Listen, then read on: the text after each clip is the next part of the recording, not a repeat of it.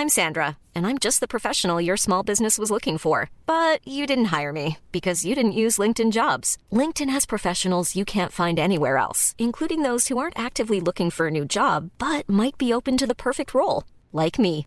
In a given month, over 70% of LinkedIn users don't visit other leading job sites. So if you're not looking on LinkedIn, you'll miss out on great candidates like Sandra. Start hiring professionals like a professional. Post your free job on linkedin.com/people today.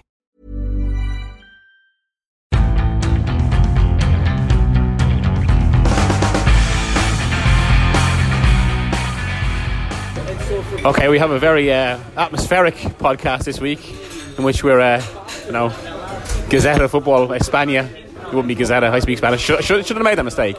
But yes, it's me, Miguel Delaney, uh, here in Cal Pep in Barcelona, one of Barcelona's best restaurants, with our chief sports writer, Johnny Liew, to discuss um, the week's football and quite a controversial week. Do you want to, do you want to, do you want to start with the big topic, or do we going to build, build up to? Uh, I, mean, I kind of want to get you angry, so Uh, we, should, we should probably explain why we're here first. Oh, yeah. uh, we're, we're, we're in Barcelona for the, uh, the Champions League game against Tottenham on, uh, well, tonight or tomorrow night, depending on when you listen to this. Um, and, and having a little bit of tapas on the way.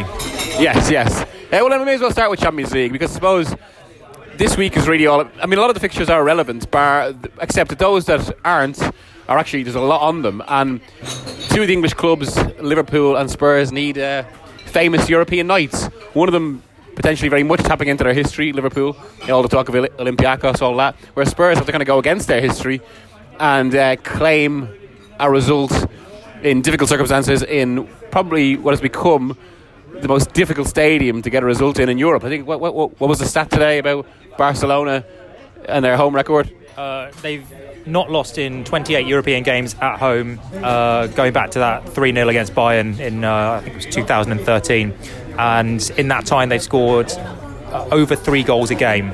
Um, so uh, that, that, that's the job facing facing Tottenham tomorrow night. Um, Barcelona, they they're, they're not going to be at full strength, but they they, they play these sorts of games for fun.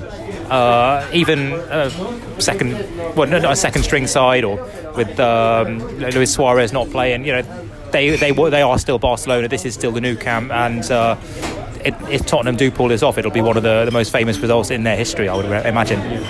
I mean, for me, it mostly just comes down to whether, you know, the obvious one, I suppose, whether if Barca play Messi, then, you know, this is not going to be a, this is going to be a tough night for Whereas If they don't, I think it's kind of, it, really is up for grabs. It, really is a differential in that regard. Especially, there's, there's a lot of talk around Barca that um, Messi is now singularly motivated to win the Champions League this season because he kind of realizes he and the club should have should have more. They've wasted a few opportunities in the last few years.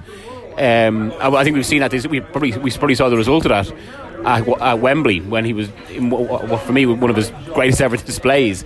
Uh, um, absolutely destroyed Tottenham. Uh, but then I suppose the flip side of that is that they will want to keep him fresh.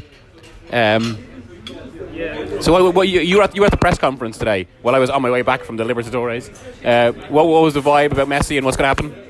Well, uh, yeah, I was I was in uh, Valverde's press conference earlier, and um, he actually brought up uh, a game against uh, Sporting last year when they it was a very very similar situation actually. They'd already qualified uh, for the second stage, and they had a home game against Sporting, and they rested a few players, but still came out and performed as you would expect Barca to perform. Uh, they won two 0 Messi, I think, came on in the second half or maybe at half time, which I think just just goes to to show he even though it's a, a, dead rubber, so to speak, he really wants to be involved in these matches. He's saved some of his best performances this season for the Champions League.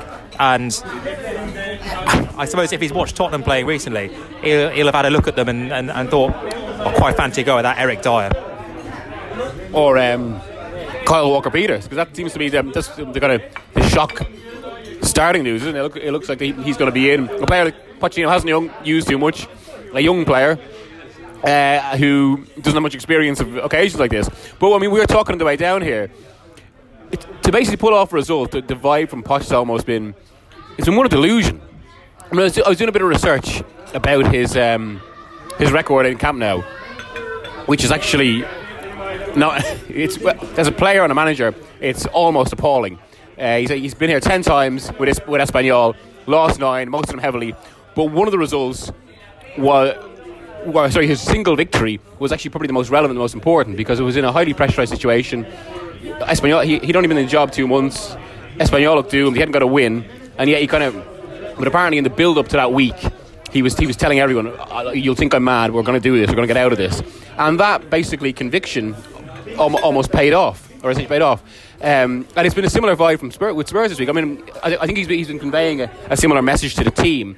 But he, he was like that at the press conference today, was he not? Yeah, I mean, we, we were, um, you know, we all know about Pochettino's optimism, his, his almost kind of fanatical, quasi religious belief in his own players and, and what he can do with them.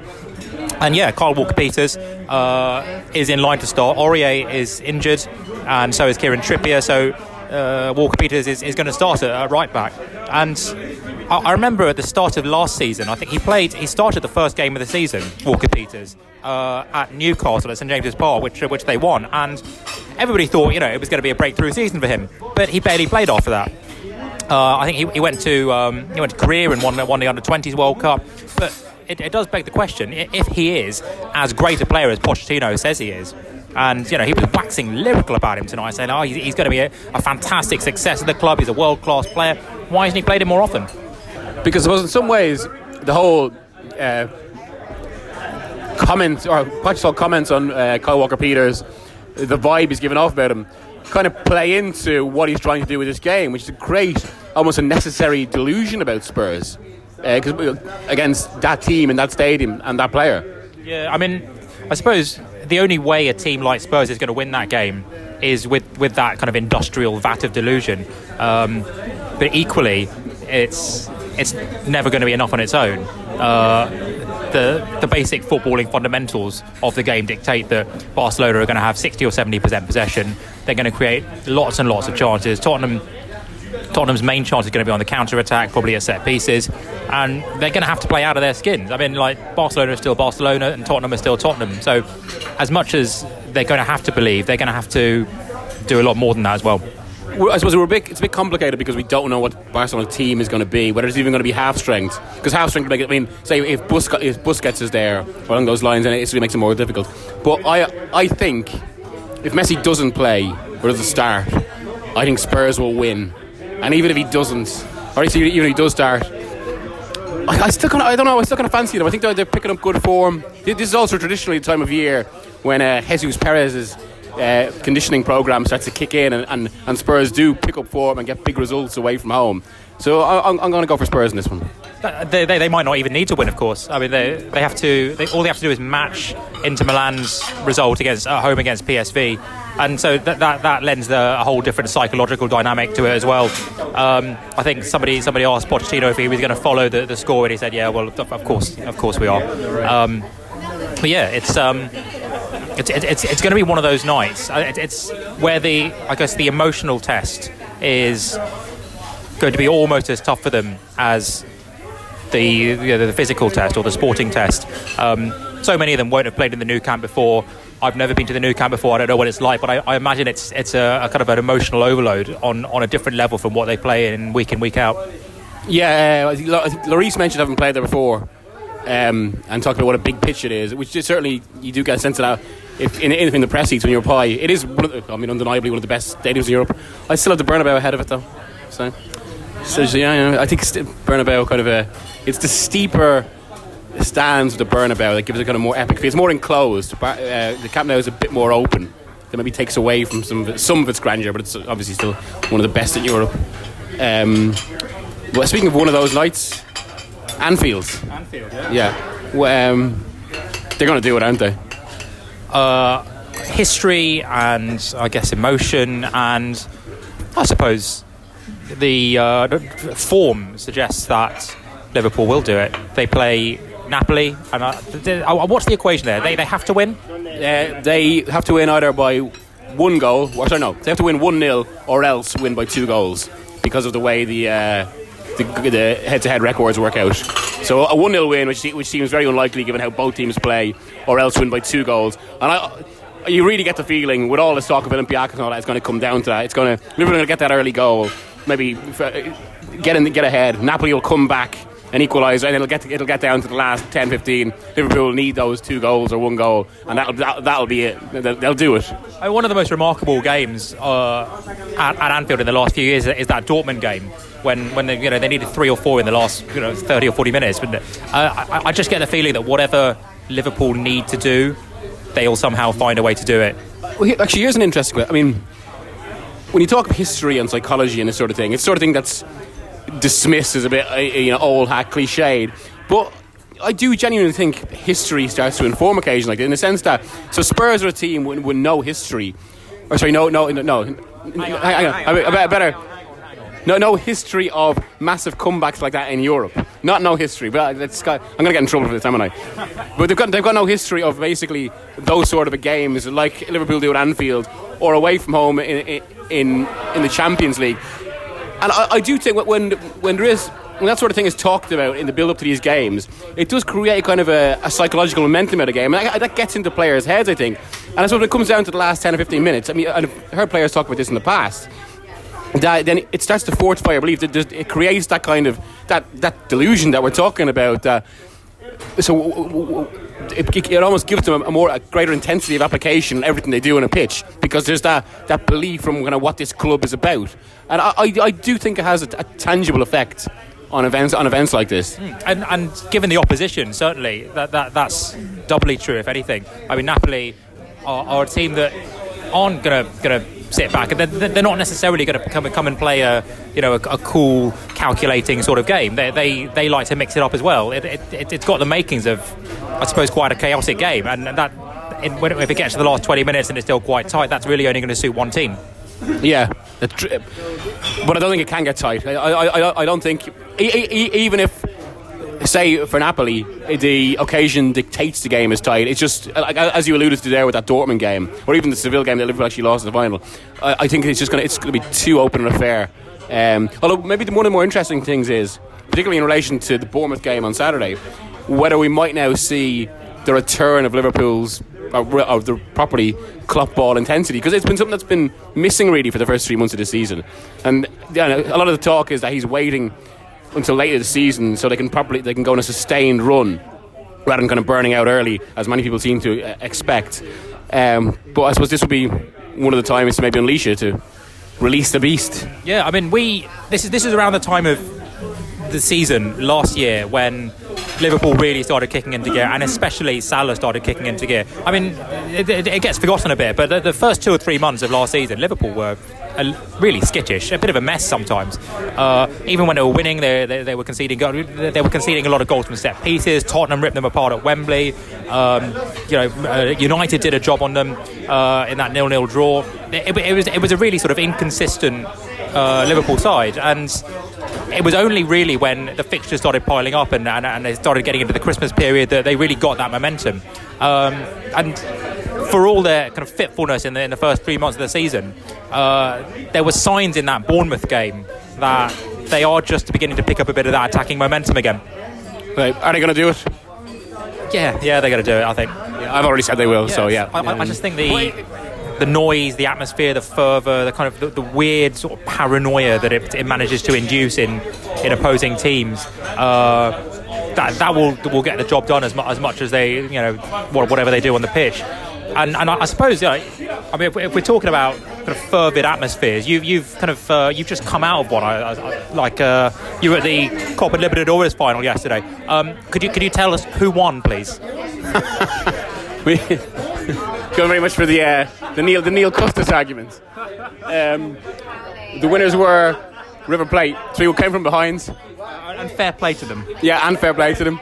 Um, it was now in terms of the in terms of the atmosphere. Obviously, there was we already discussed in the pod all this controversy about moving it from uh, when it's, well moving the second leg from River Plate's home stadium to a neutral venue in what did seem a relatively transparent attempt to create an event around the final and maybe set a dangerous precedent for for football in terms of now because one of the regulations has been that uh, events and federations can't play um, can play these big games, can play these properly competitive games outside their geographical area. Uh, FIFA gave a special dispensation for this, and actually, CONMEBOL were one of the one of the reasons we heard for that was apparently why Madrid were so willing to host this game. It wasn't just because of these all these plans to host the league games in America, but also apparently to do with 2030, which is obviously relevant. To, yeah, World Cup. Yeah, because Spain are basically going to Spain and Portugal are going to pitch a bid for 2030 as well to rival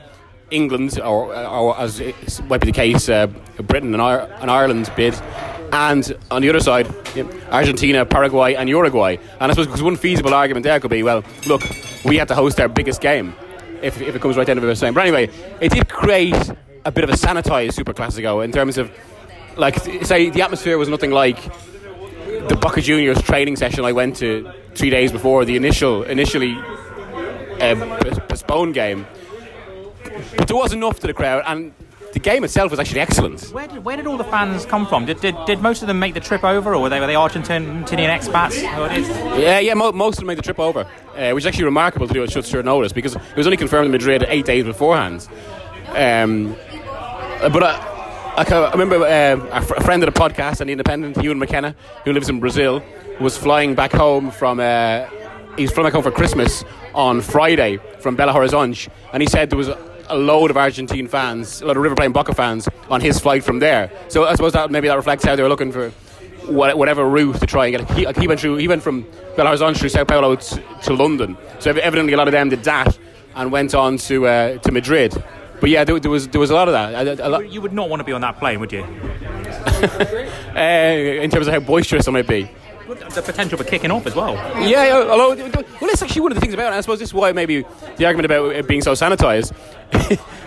Given what happened around the first leg with the, sorry, this the postponed second leg, um, with the with the bus getting attacked and you know the potential for violence and you know issues in the city, the the feel around this one was very much one of friendship. I mean, there was all these photos of Boca and River fans in in Madrid, you know, hugging each other and and I, I don't know. I mean, it was really, really tense towards the end of the game. Like I have to say, I haven't felt pure nerves and anxiety in a stadium like that since maybe the 2014 World Cup final, 2010 World Cup final. Because I mean, it literally means the world to these. Uh, what, what, was the score? And I'm not, I'm not kidding. What was the score? So uh, Boca went one 0 up uh, just before half time with one of the best goals I've ever seen live genuinely, uh, aesthetically, it was so good. Uh, through ball, little hop over the defenders, despairing dive, and then a brilliant finish uh, from Benedetto. Um, River Plate them back with a lovely, lovely passing move involved a one-two from their, their striker Pratto, um, and then Quintero basically won the game in extra time with a, with a brilliant long-range finish. But, but it went right down to the wire. So in, in, in the last two minutes of the game, Boca hit the post there's immense pressure. Keepers up there, ball breaks, and there's this mad run up to the other end of the pitch as, uh, as River make it 3 1. Uh, so, am I right in thinking that next year, or, or, or, pretty soon, they're just going to a single, a single game final in a, in a neutral venue? Yes, it's going to be in Santiago next year. Does, does that not just sort all the problems of you know fans being dicks? Well, feasibly, I suppose. I mean, it's going to have to be a better policed event than what happened in the Monumental. But I mean, one of the one of the arguments is, is that so so in the in these games, as has been the case with with fixtures involving the Big Five in Argentina or the Buenos Aires Big Five over the last few years, that no way fans are allowed to go to the fixtures because of the, the, the potential for violence. So now you'd have the, both groups of fans travelling in huge numbers. But that happened here, and it was it was no it, it was it was no problem at all. Now, granted, it was it was there was very little scope for trouble because everything was so. I mean, it, it was described as a, a, a, triple ring fence around the stadium, uh, and there was a really visible police presence. It was really difficult. I mean, even as a journalist, we, we had to, we, we, I was there with Rory Smith of the New York Times.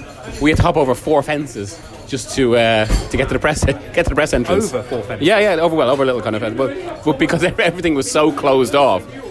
Um, so there was very little scope for trouble. But I wonder would. Uh, I mean, the, the Spanish police are notorious for, you know, they're quite prepared to uh, get stuck into football fans at the, at the merest hint of trouble. Uh, so I wonder whether did that play into it as well. I mean, you know, you know those um, those kind of U.S. cop movies where like about this, this maverick cop that, that doesn't follow the rules and doesn't care about procedure. He just wants to. Um, Spanish police is basically full of those sorts of people.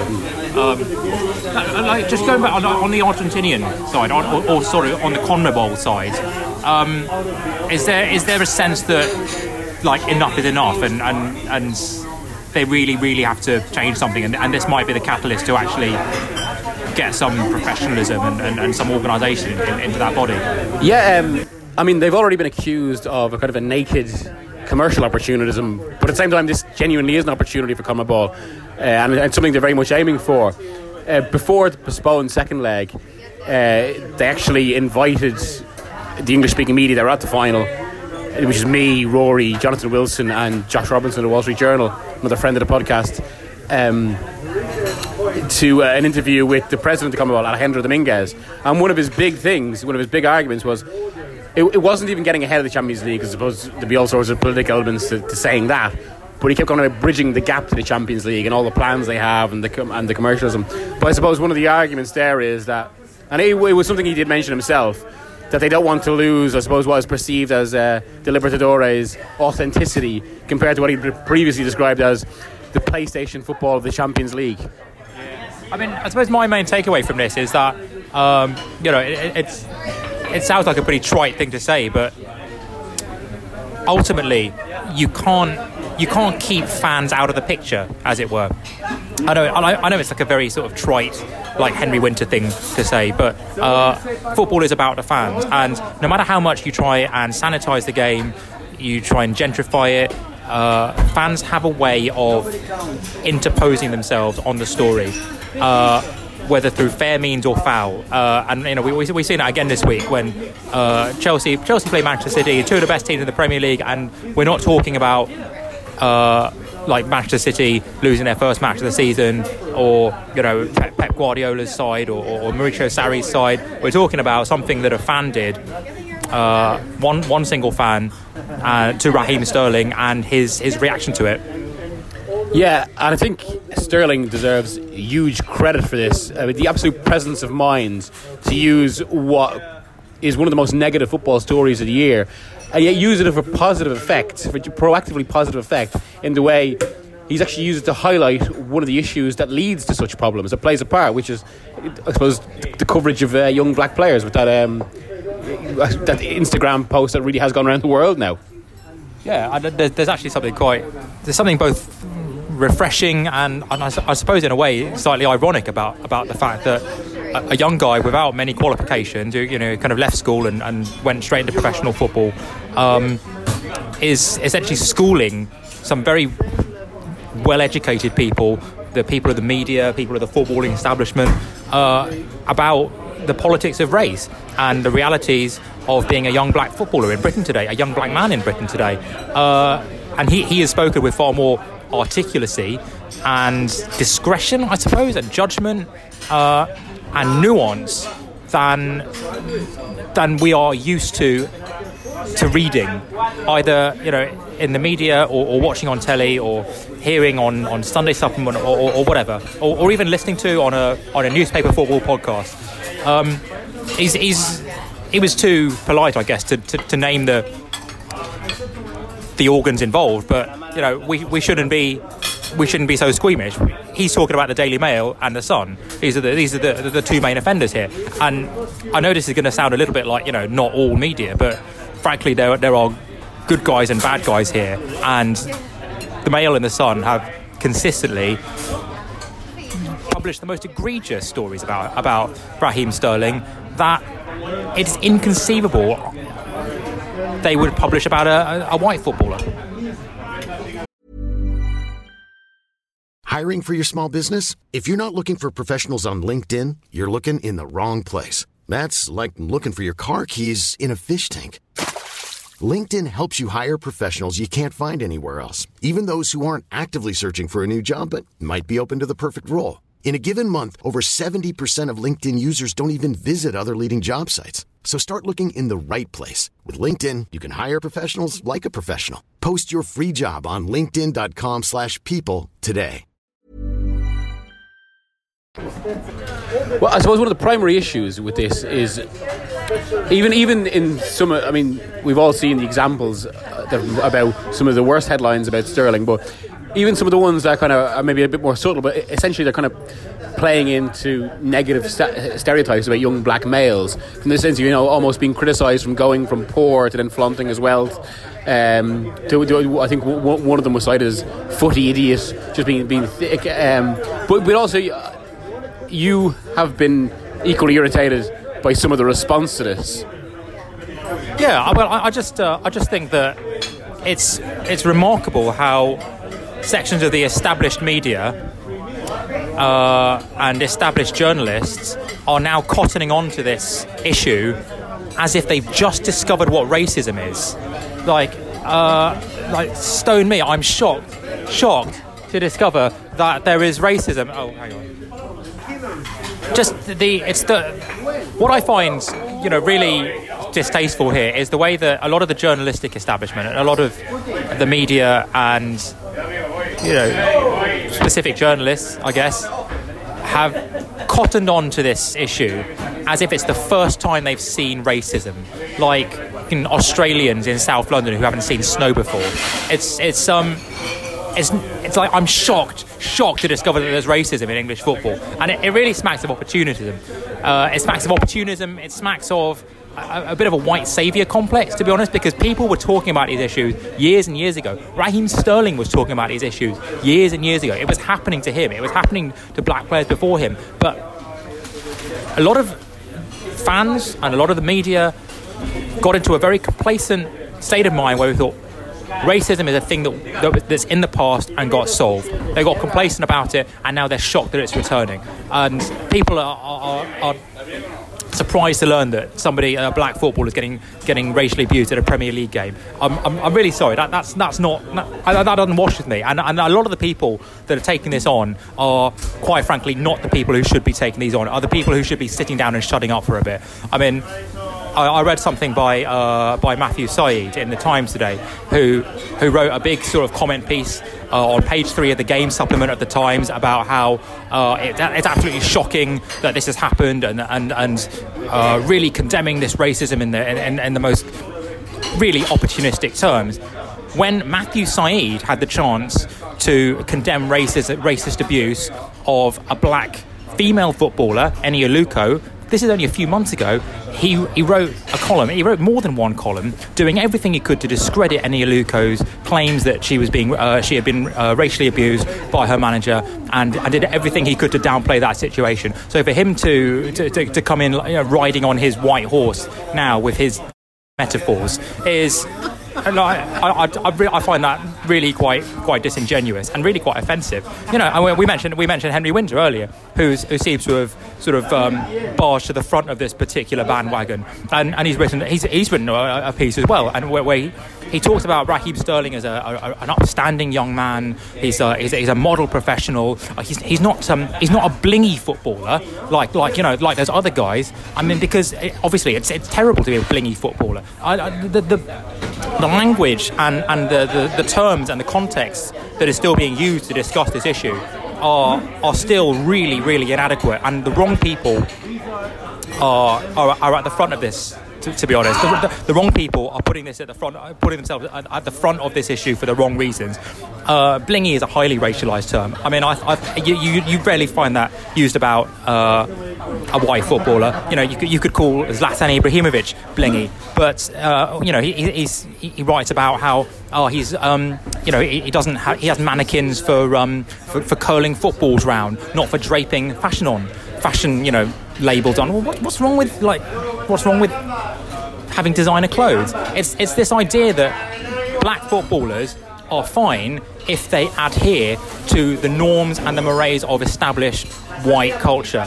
And that is why I find this entire bandwagon not only very amusing, but quite depressing and really quite ridiculous.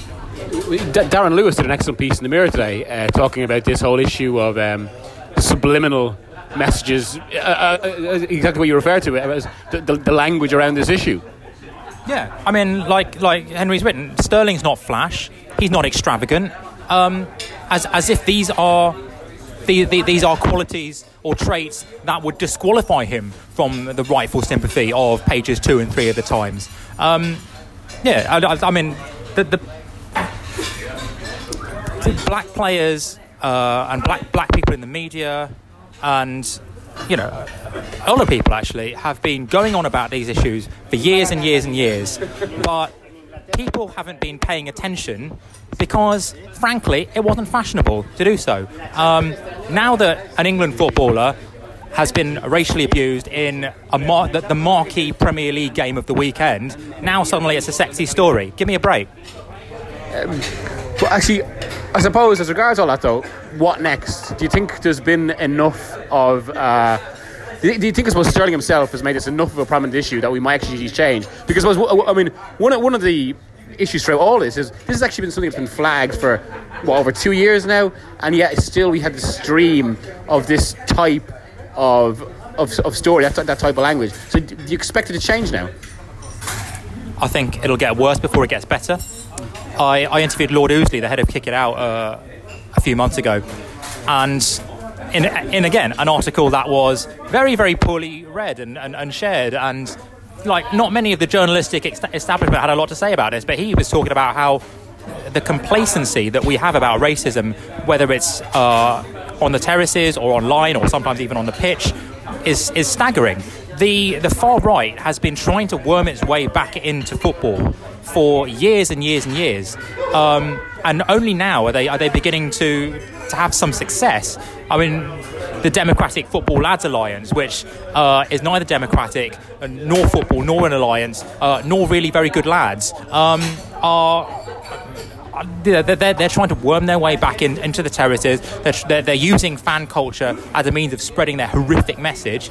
And people haven't been talking about that because, again, it's not Raheem Sterling and it's not Manchester City. And it didn't happen on live on Sky Sports. Well, actually, props to Jacob Steinberg there. He's done some great work in terms of uh, in the Guardian, in terms of some uh, basically one of, the, one of their coaches who, who attended such a, rally, and then only last week his report about one of the uh, well one of the supporters on, on, the fans committee. Also, well, and even some, some of the responses to that were depressing, as if kind of you know. basically, what's illegal about going to a march? Not not recognizing the uh, the fundamental problem. Yeah, I mean, and, and the fundamental problem here is really it's deep and underlying. I mean, you, you can't really talk about um, racial abuse at a football game unless you talk about, uh, like Raheem Sterling did, the, the, the, media coverage of black footballers. But you can't talk about that without talking about the underlying reasons why so many people feel it is now accept, socially acceptable to, to be racist in public, and that comes down from that comes from the the kind of the, the erosion of social norms that has been fueled by the politics. The erosion of the welfare state. Well, yeah, exactly, yeah. The erosion of welfare state as well, fostering, fostering division, fostering uh, you know, people basically looking for scapegoats for why their life isn't as prosperous as it should be. Yeah, the, the, the rise of far right politics, the the, the, the general feeling of disenfranchisement uh, in a lot of white working class communities. You, you can't talk about this specific issue without touching on so many of these wider issues. And my feeling is that if you treat this as, as some, simply like a football story to fill some space on a Monday morning, you're never going to get close to the root of the problem. And in that regard, the discussion has only really begun. Uh, we are sadly out of time here, given well, our, our desserts are coming. Not not to make light of, a, of such an issue, but um, yeah, I, I, feel this is something we're going to be discussing in a lot more detail, uh, probably in the studio with the rest of the staff um, over the next few weeks. But uh, thanks for listening. Um, if, if, if suddenly, so, suddenly Tottenham and Liverpool's uh, big matches in Europe feel a lot less consequential. but uh, but thank you. Cheers. Thanks, Johnny. Thank you.